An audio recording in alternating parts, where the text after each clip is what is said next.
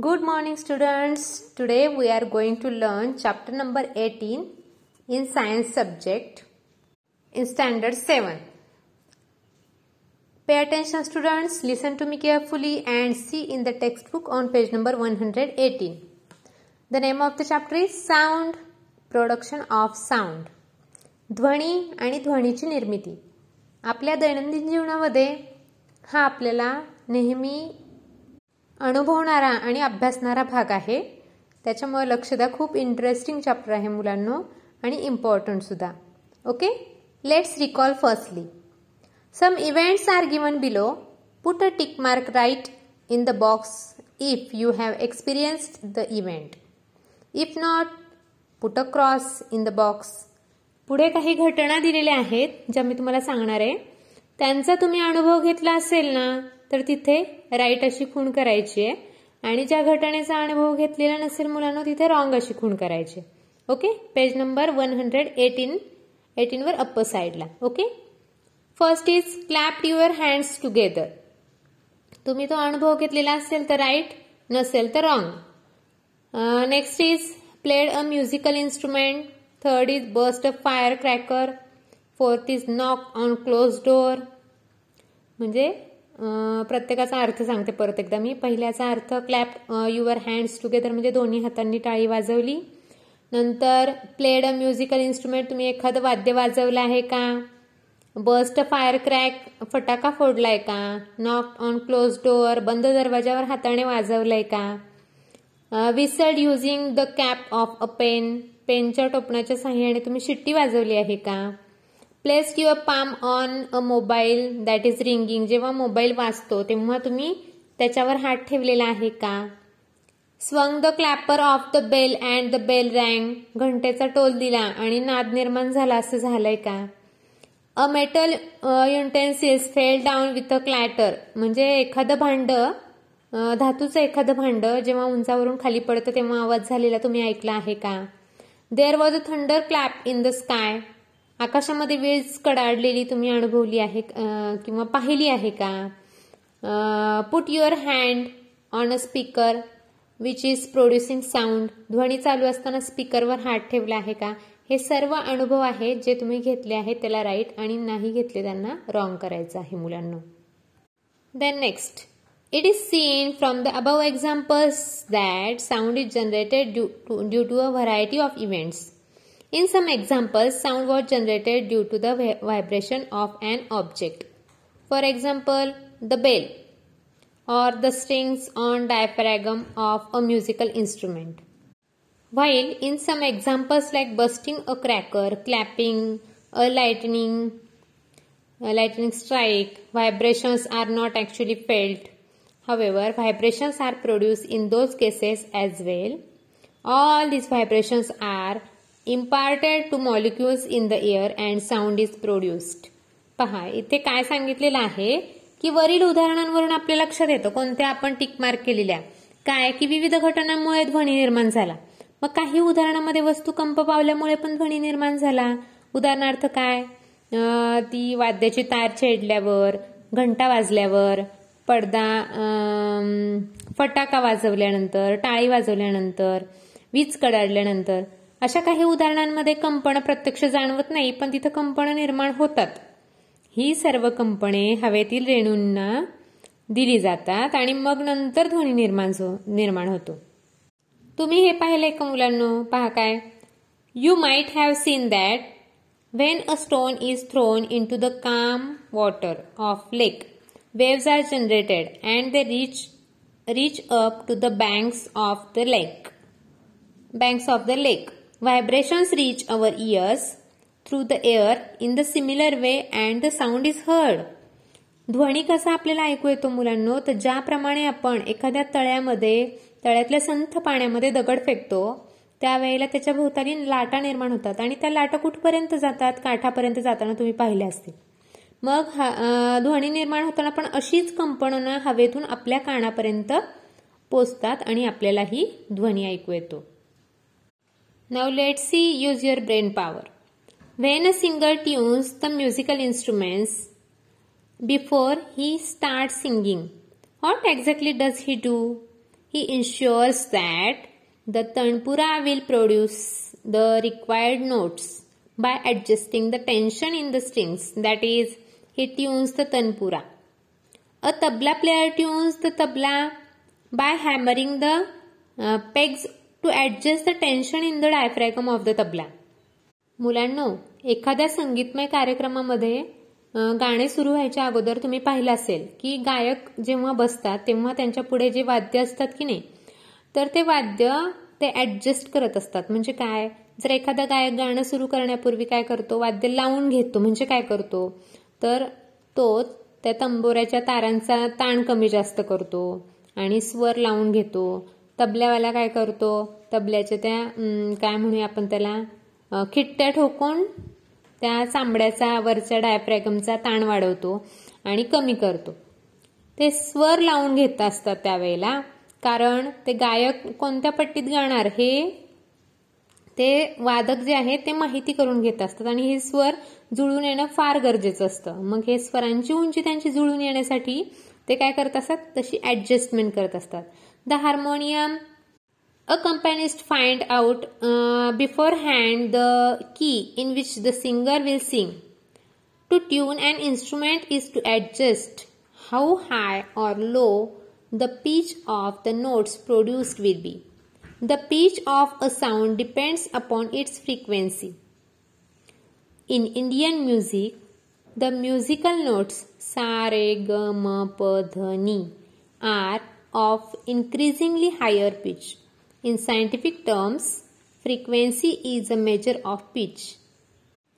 स्वर जुळून घेणे म्हणजे स्वरांची उंची जुळून घेणे हे आपण माहिती आपल्याला तर भारतीय संगीतामध्ये जे स्वर आहेत ना सारे ग म प हे स्वर चढत जाणारे उंचीचे आहेत मग विज्ञानाच्या परिभाषेमध्ये त्याच उंचीला आपण म्हणतो वारंवारिता okay then next you have learn how sound is generated तुम्ही पाहिलं की ध्वनी कसा निर्माण होतो हे आपण शिकलेलो आहोत. How it reaches us on travelling through some medium and is hear is heard by us तर एखाद्या माध्यमातून प्रवास करून आपल्यापर्यंत पोचतो आणि ऐकू येतो हे तुम्ही मागील इयत्तेमध्ये शिकलात. You have also seen that vibration of an object is necessary for generation of sound ध्वनी निर्माण होण्यासाठी वस्तूचं कंपन होणं आवश्यक आहे हेही आपण पाहिलं. In the present lesson we will learn more about vibration speech intensity and level of sound मग या पाठामध्ये आपण कंपन म्हणजे काय? लर्न मोर अबाउट व्हायब्रेशन्स कंपन म्हणजे काय? ध्वनीची उच्च निश्चिता ध्वनीची तीव्रता आणि त्याची पातळी या गोष्टी आपण समजून घेणार आहोत. Now look at on page number 119. When the string of a musical instrument such as a tanpura is plucked, the string can be seen to vibrate but the two ends of the vibrating string, string are still. तंबोऱ्याच्या तंतुवाद्याची तार छेडली असता ती तार कंपण पावत असल्याचे आपल्याला दिसते मग कंपण पावताना तारीची दोन्ही टोकं काय असतात स्थिर असतात परंतु मधल्या भागाचं तुम्ही निरीक्षण केलं आहे का मुलांना? As it vibrates the string moves to one side of the central position and come back to the central position this motion of the string is repeated again and again at a fixed interval of time such motion is called periodic motion आपण गतीचे प्रकारही पाहिले आहेत. हो की नाही? त्याच्यातली आपल्याला पिरियॉडिक मोशन नियतकालिक गती हेही आपण अभ्यासलं आहे. मग याचं उत्तम उदाहरण म्हणजे तणपुऱ्याची तार. मग तणपुऱ्याची तार कंपन पावत असताना जेव्हा ती मधल्या बाजूला जेव्हा काय होते कंपन पावताना ती मध्यस्थितीपासून एका बाजूला जाऊन पुन्हा तिथेच येते. मग तारेची अशी गती आहे ना ती पुन्हा पुन्हा होते ठराविक काळाने. तेव्हा त्याला म्हणतात काय? नियतकालिक गती. इथे पिक्चरमध्ये काही वादक आहेत. ते त्यांचं इन्स्ट्रुमेंट्स जे आहेत ते ट्युनिंग करतायत वाद्य लावतायत थोडक्यात आपण म्हणूया. तबल्यावाले पहा कसे ते डायफ्रॅगम वर ताण आणतायत हो की नाही? त्याच्यावर त्यांचा त्या इन्स्ट्रुमेंटचा आवाज पण डिपेंड असतो. Now let see always remember sound is generated by the rhythmic vibration of an object we can hear the sound as long as the object vibrates कोणत्याही वस्तूच्या लयबद्ध कंपनांमुळे ध्वनी निर्माण होत असतो. आणि जितका वेळ वस्तूला कंपने असतात ना तितका वेळ आपण तो ध्वनी ऐकू शकतो. एखादं भांडं वरून खाली पडलं तर जितका वेळ ते भांडं काय होतं? वास्त कंपन होतात ना तितका वेळ तो ध्वनी त्याचा ऐकायला येतो हे आपल्याला माहिती आहे. But when we touch the vibrating object with our hand the vibration stop पाहिलं आपण त्या भांड्याला धरलं किंवा ते भांडं उचलून आपण व्यवस्थित ठिकाणी ठेवलं तर त्याचा आवाज काय होतो? स्टॉप होतो. And we no longer hear the sound आणि नंतर आपल्याला आवाज ऐकू येत नाही. Sometimes we can see the vibrations but sometimes the vibrations are so minute that we cannot see them with our eyes काही वेळेला कंपन इतकी सूक्ष्म असतात ना की आपल्या डोळ्यांना ती दिसत नाही आणि काही वेळेला कंपनं दिसतात. हो की नाही? सूक्ष्म कंपनं असतात ती आपल्या डोळ्यांना दिसत नाहीत. ट्रायमध्ये काय सांगितलंय? Make a list of musical instruments you are familiar with find out which part of the instrument vibrates and produce the sound तुम्हाला माहिती असलेल्या वाद्यांची यादी करायची आहे आणि त्या वाद्यांचा कोणत्या भागात कंपन निर्माण होतात यांची नोंद घ्यायची आहे. जसं की तबला तबल्याच्या डायफ्रॅगमवर कंपनं निर्माण होतात हो की नाही? तसं इतर वाद्यांचं आपल्याला लिहायचं आहे. Such vibrations that produce sound can be studied with the help of simple oscillator ध्वनी निर्माण करणाऱ्या अशा कंपनांचा अभ्यास एका साध्या दोलकाच्या सहाय्याने करता येतो. चला तर मग पाहूया oscillator oscillation and oscillatory motion दोलक दोलन आणि दोलन गती ही आपण अभ्यासूया. दोलक माहिती आहे तुम्हाला आपल्या प्रयोगशाळेमध्ये आहे. पेंडुलम थोडक्यात किंवा आपण त्याला ऑसिलेटर म्हणूया. नसेल पाहिलं तर पाहून घ्या आपल्या टीचर्सना सांगा. आणि ते ऑसिलेटर तुम्ही त्याचा प्रयोगही करून पाहायचा आहे. आता इथे आपण इथे काय सांगितलं आहे ना ते आधी आपण पाहूया. नंतर तुम्ही त्याचा प्रयोग करा okay? You must have seen children playing on a swing in the garden बागेत झोपाळ्यावर झोके घेत असलेली मुले तुम्ही पाहिली असतील.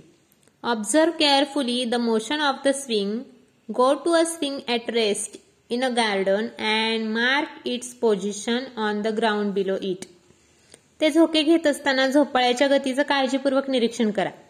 आणि बागेतील एका झोपाळ्यावर जाऊन तो स्थिर असताना त्याच्याखाली जमिनीवर एक खून करायची आहे तुम्हाला. Go to a swing at a rest in the garden and mark its position on the ground below it you can call this mark the central position of the swing त्याला तुम्ही मध्यस्थिती म्हणू शकता त्या झोपळ्याची. Now pull the swing to one side and let it go observe how it swing आता काय करा झोपाळ्याला जोरदार झोका द्यायचा आणि त्याचं निरीक्षण करायचं. झोपाळा एका टोकापासून दुसऱ्या टोकाकडे पुन्हा पुन्हा मध्यस्थिती ओलांडताना तुम्हाला दिसून येईल. A swing that moves back and forth like this is and oscillator अशा प्रकारे पुन्हा पुन्हा पुढे मागे होणारा झोपाळा हाही एक दोलकच आहे. When the swing moves from one end to the other and return to it starting points it is said to have completed one oscillation आणि तो झुलणारा झोपाळा एका टोकाकडून दुसऱ्या टोकापर्यंत जाऊन पुन्हा पहिल्या टोकापर्यंत येतो तेव्हा त्या झोपाळ्याचे एक दोलन पूर्ण होते असे आपण म्हणायचं आहे. लक्षात आलं मुलांना? झोपाळा काय झाला? दोलक. म्हणजे स्विंग काय झालं? ऑसिलेटर आणि जेव्हा झोका घेतो आपण स्टार्टिंग पोझिशनपासून दुसऱ्या टोकाकडून परत त्या पहिल्याच स्टार्टिंग पोझिशन पर्यंत येतो ना तेव्हा एक ऑसिलेशन पूर्ण झालं असं आपण म्हणतो. ओके तुमच्या लक्षात आलं? ऑसिलेटर आलं लक्षात ऑसिलेशन आलं लक्षात.